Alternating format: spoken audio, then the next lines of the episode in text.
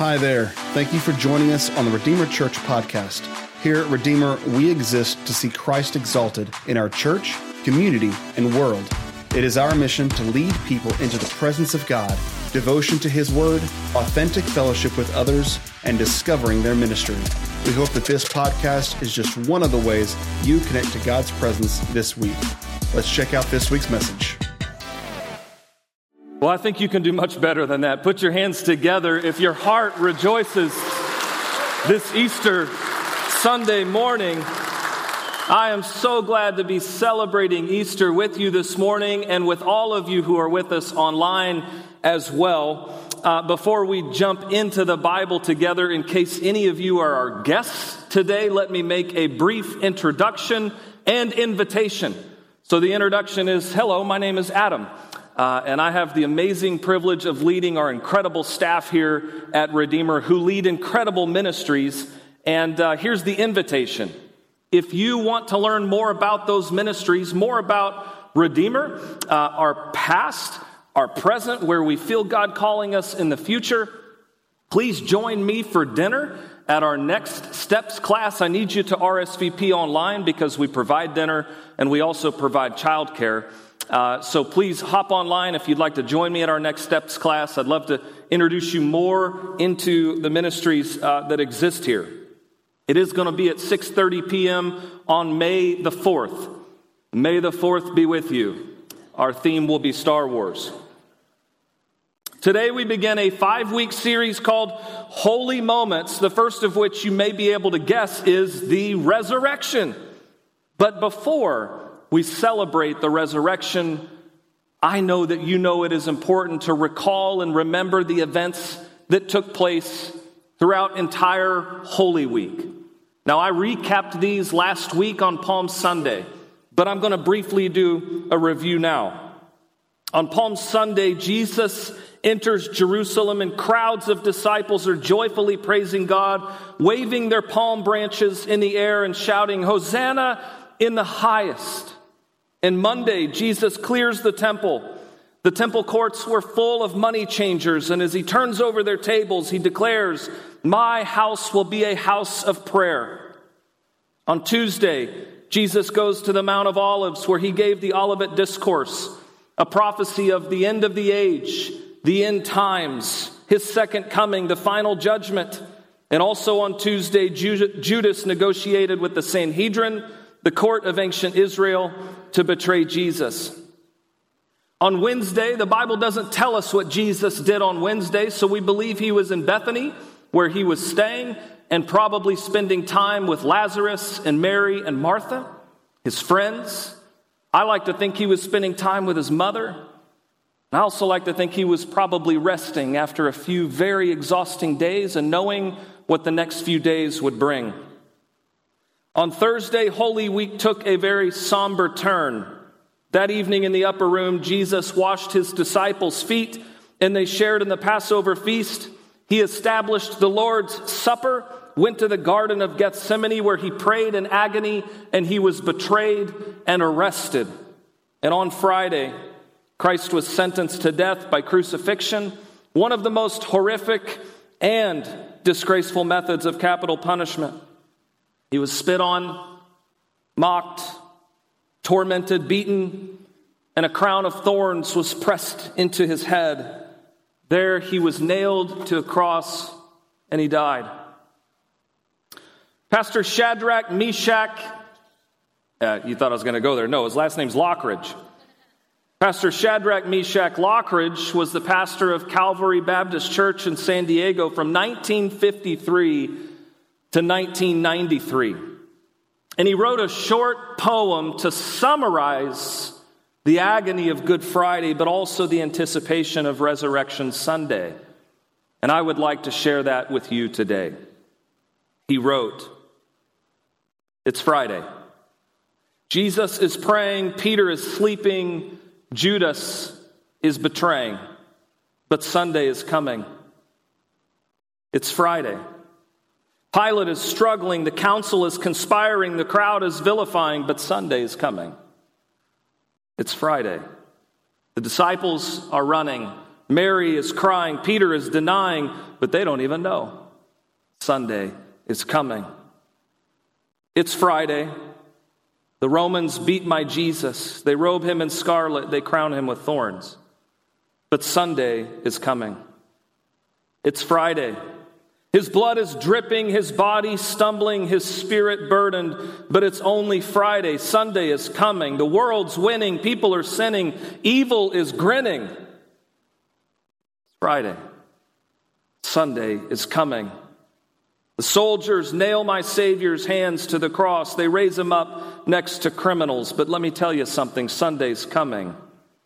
The disciples are questioning what has happened to their king. The Pharisees are celebrating that their scheming has been achieved, but they don't know that Sunday is coming. The earth trembles, the sky grows dark. My king yields his spirit. Hope is lost, death has won. Jesus is buried, a soldier stands guard, a rock is rolled into place. It's Friday, but Sunday is coming. Now, if S.M. Lockridge were here preaching at Redeemer this morning, I'm pretty sure this is when he would enthusiastically declare Sunday is here. He is risen, death is defeated, and Jesus is alive.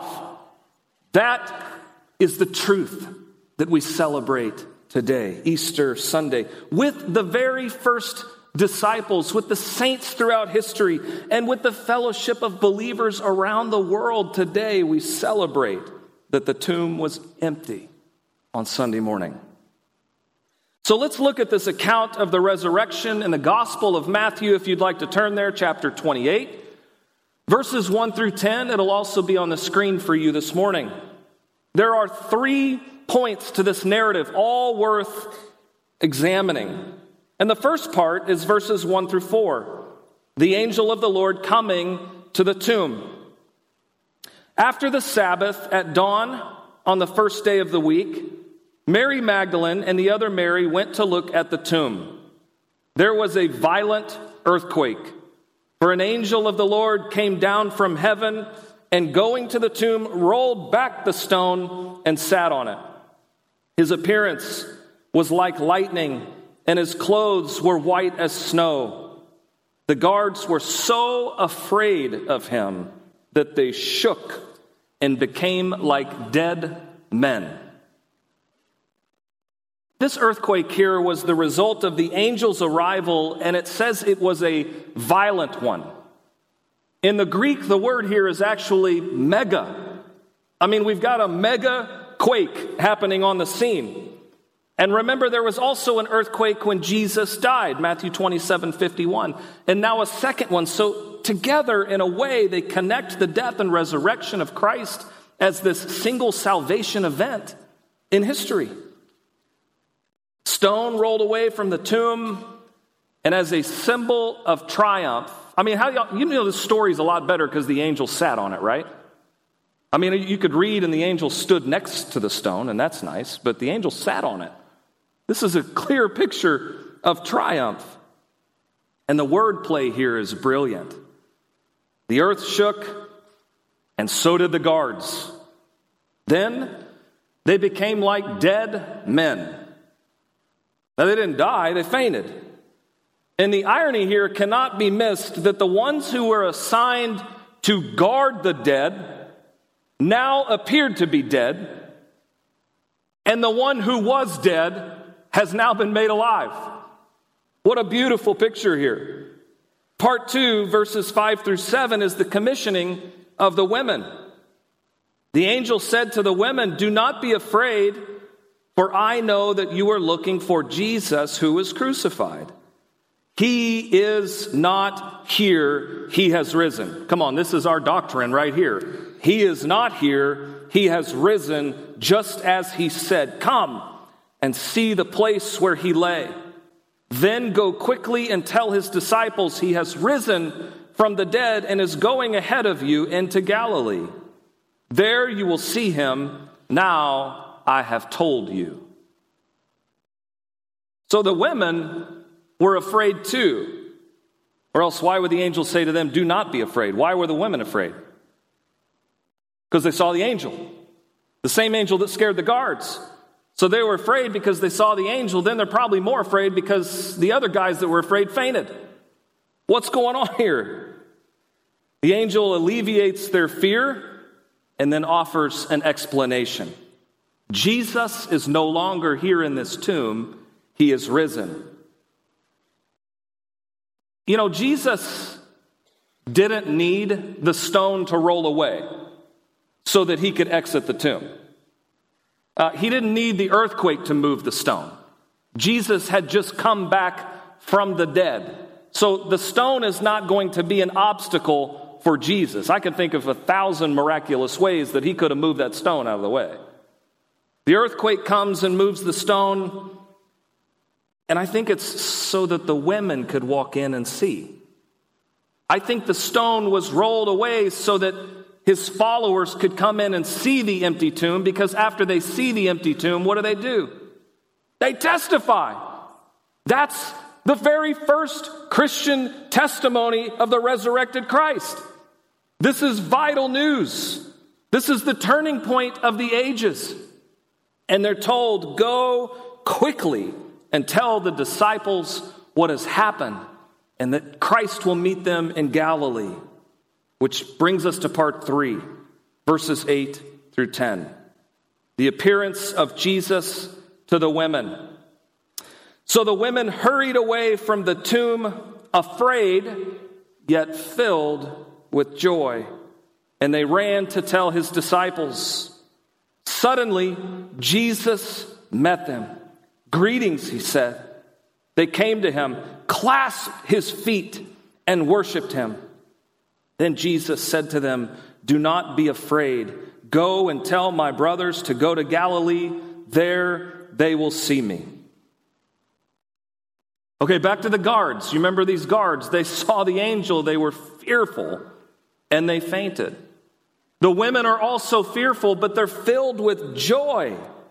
Jesus calls his disciples here brothers. I love this picture. Go and tell my brothers. We see acceptance, we see fellowship. But remember, Peter had denied Christ. So by calling him his brother, Jesus is restoring him and forgiving him long before Peter could ever repent. Because of this order of events, you and I can relate.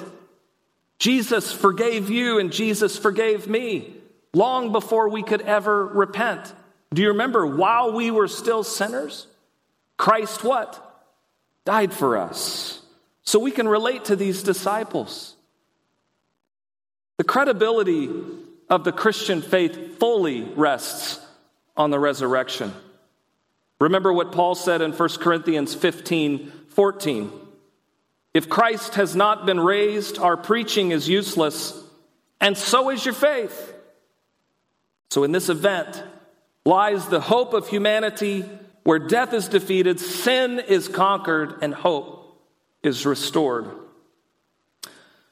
But I had a little bit of fun this week writing out a list of 10 evidences of the resurrection. You may not need these today, or perhaps they'll encourage and reinforce your faith. I'm inspired by my childhood watching David Letterman and all of his top 10 lists. So here's a top 10 list of evidence of the resurrection. Number 10, Jesus predicted his resurrection. Mark 8 1 and Luke 9 22. He predicts it and then it happens, but if it didn't happen, if he did not rise from the dead, he would have been known throughout history as a false prophet. Number 9. People prepared his lifeless body for burial. Uh, this would not have been done for someone who was breathing or someone with a pulse. The fact that that preparation even happened is evidence.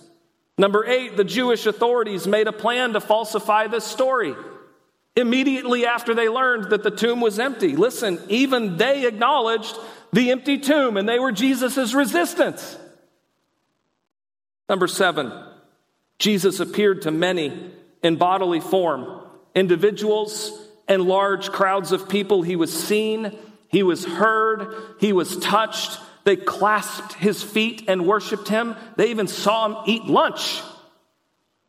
Number six, Saul of Tarsus, after seeing and speaking with the resurrected Jesus, became one of the Christian faith's greatest missionaries, theologians, and apologists, as well as the inspired author of 13 New Testament books. Number five, Paul's earliest epistles were written about 20 years after the resurrection, and they would have been generally opposed and publicly rejected if the resurrection was a disputable event. Is anybody else having fun with this list yet? Just me, okay. Number four, many of Christ's disciples were martyred. You don't really die for something that you're not fully certain happened. Number three, the emergence, growth, resiliency, and existence of the church today is evidence of the resurrection. Number two, no tomb has ever been established and revered as the place where Jesus' physical body remains. I've been to the tomb of King David and St. Peter. I've been to the burial site of Billy Graham. Where is Jesus' body? Exactly. And number one, the number one evidence of the resurrection is this our testimonies. Your testimony, my testimony. I suppose all of the evidence that I've shared just in this brief list and all the evidence that you could find elsewhere could be argued, but you cannot argue with someone's testimony. It's not debatable. Your testimony is not debatable. If you have experienced the risen Christ through the Holy Spirit, that is evidence enough of the resurrection. Just like Nicole C. Mullen sings, My Redeemer lives, and then she says, Because I talked to him this morning. Furthermore, I've been crucified with Christ, and I no longer live, but Christ lives in me. The life I now live in the body, I live by faith in the Son of God who loved me and gave himself for me. Galatians 2:20. That being said, for those of you here, for those of you online with us who are Christ followers, you are Easter people.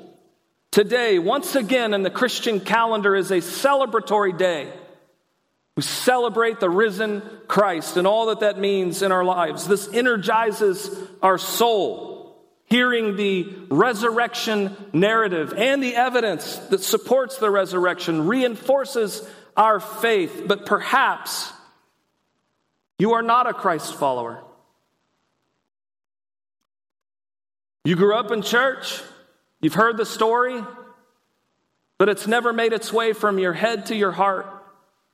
Or maybe you're here because you're curious, or maybe you're here, or maybe you're watching just because somebody invited you.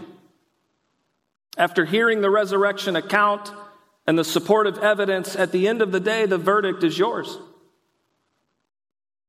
You get to decide what it is that you believe. The ballot is in your hands, and I share this with you not because I have the job of convincing anyone of this story but instead of telling you what God has done and accomplished for you.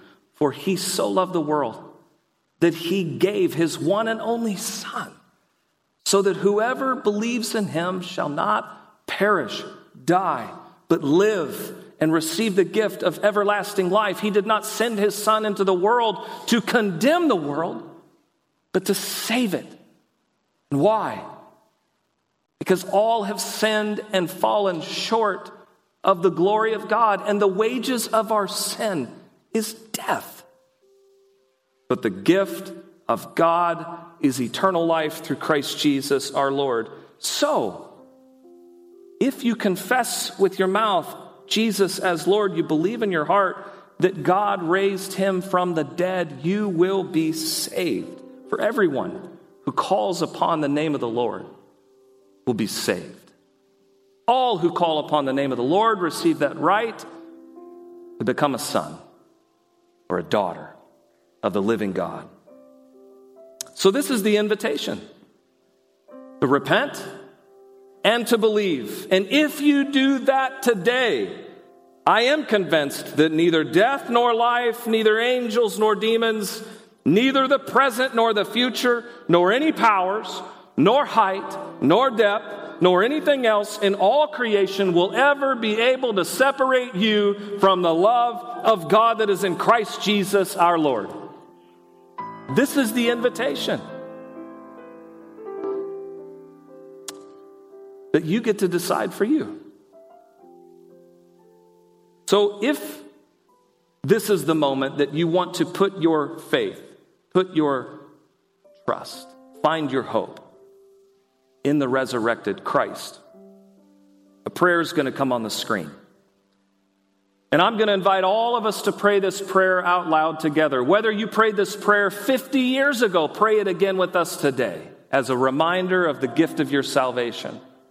Or maybe this is the first time you've ever expressed this desire to become a follower of Christ. There's nothing mysterious about these words, they just represent the posture of your heart today before the Lord. Will all of you pray this with me out loud?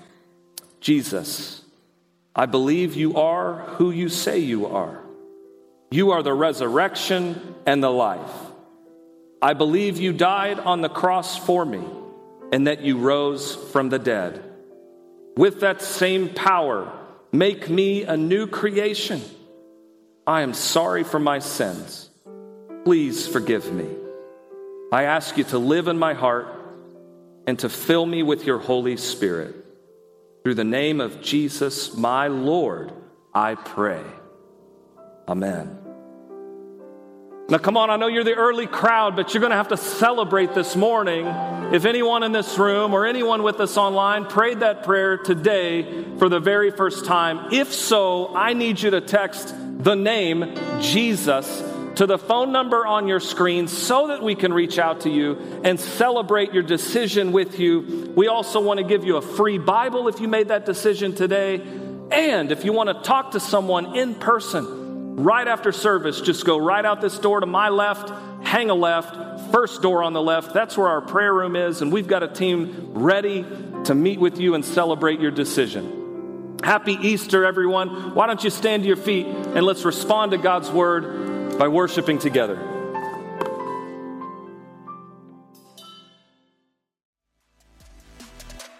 Once again, thank you for listening to the Redeemer Church podcast. To stay connected to all that God is doing here at Redeemer, visit our website at redeemertulsa.org or connect with us on Facebook, Instagram, and Twitter. Have a blessed week.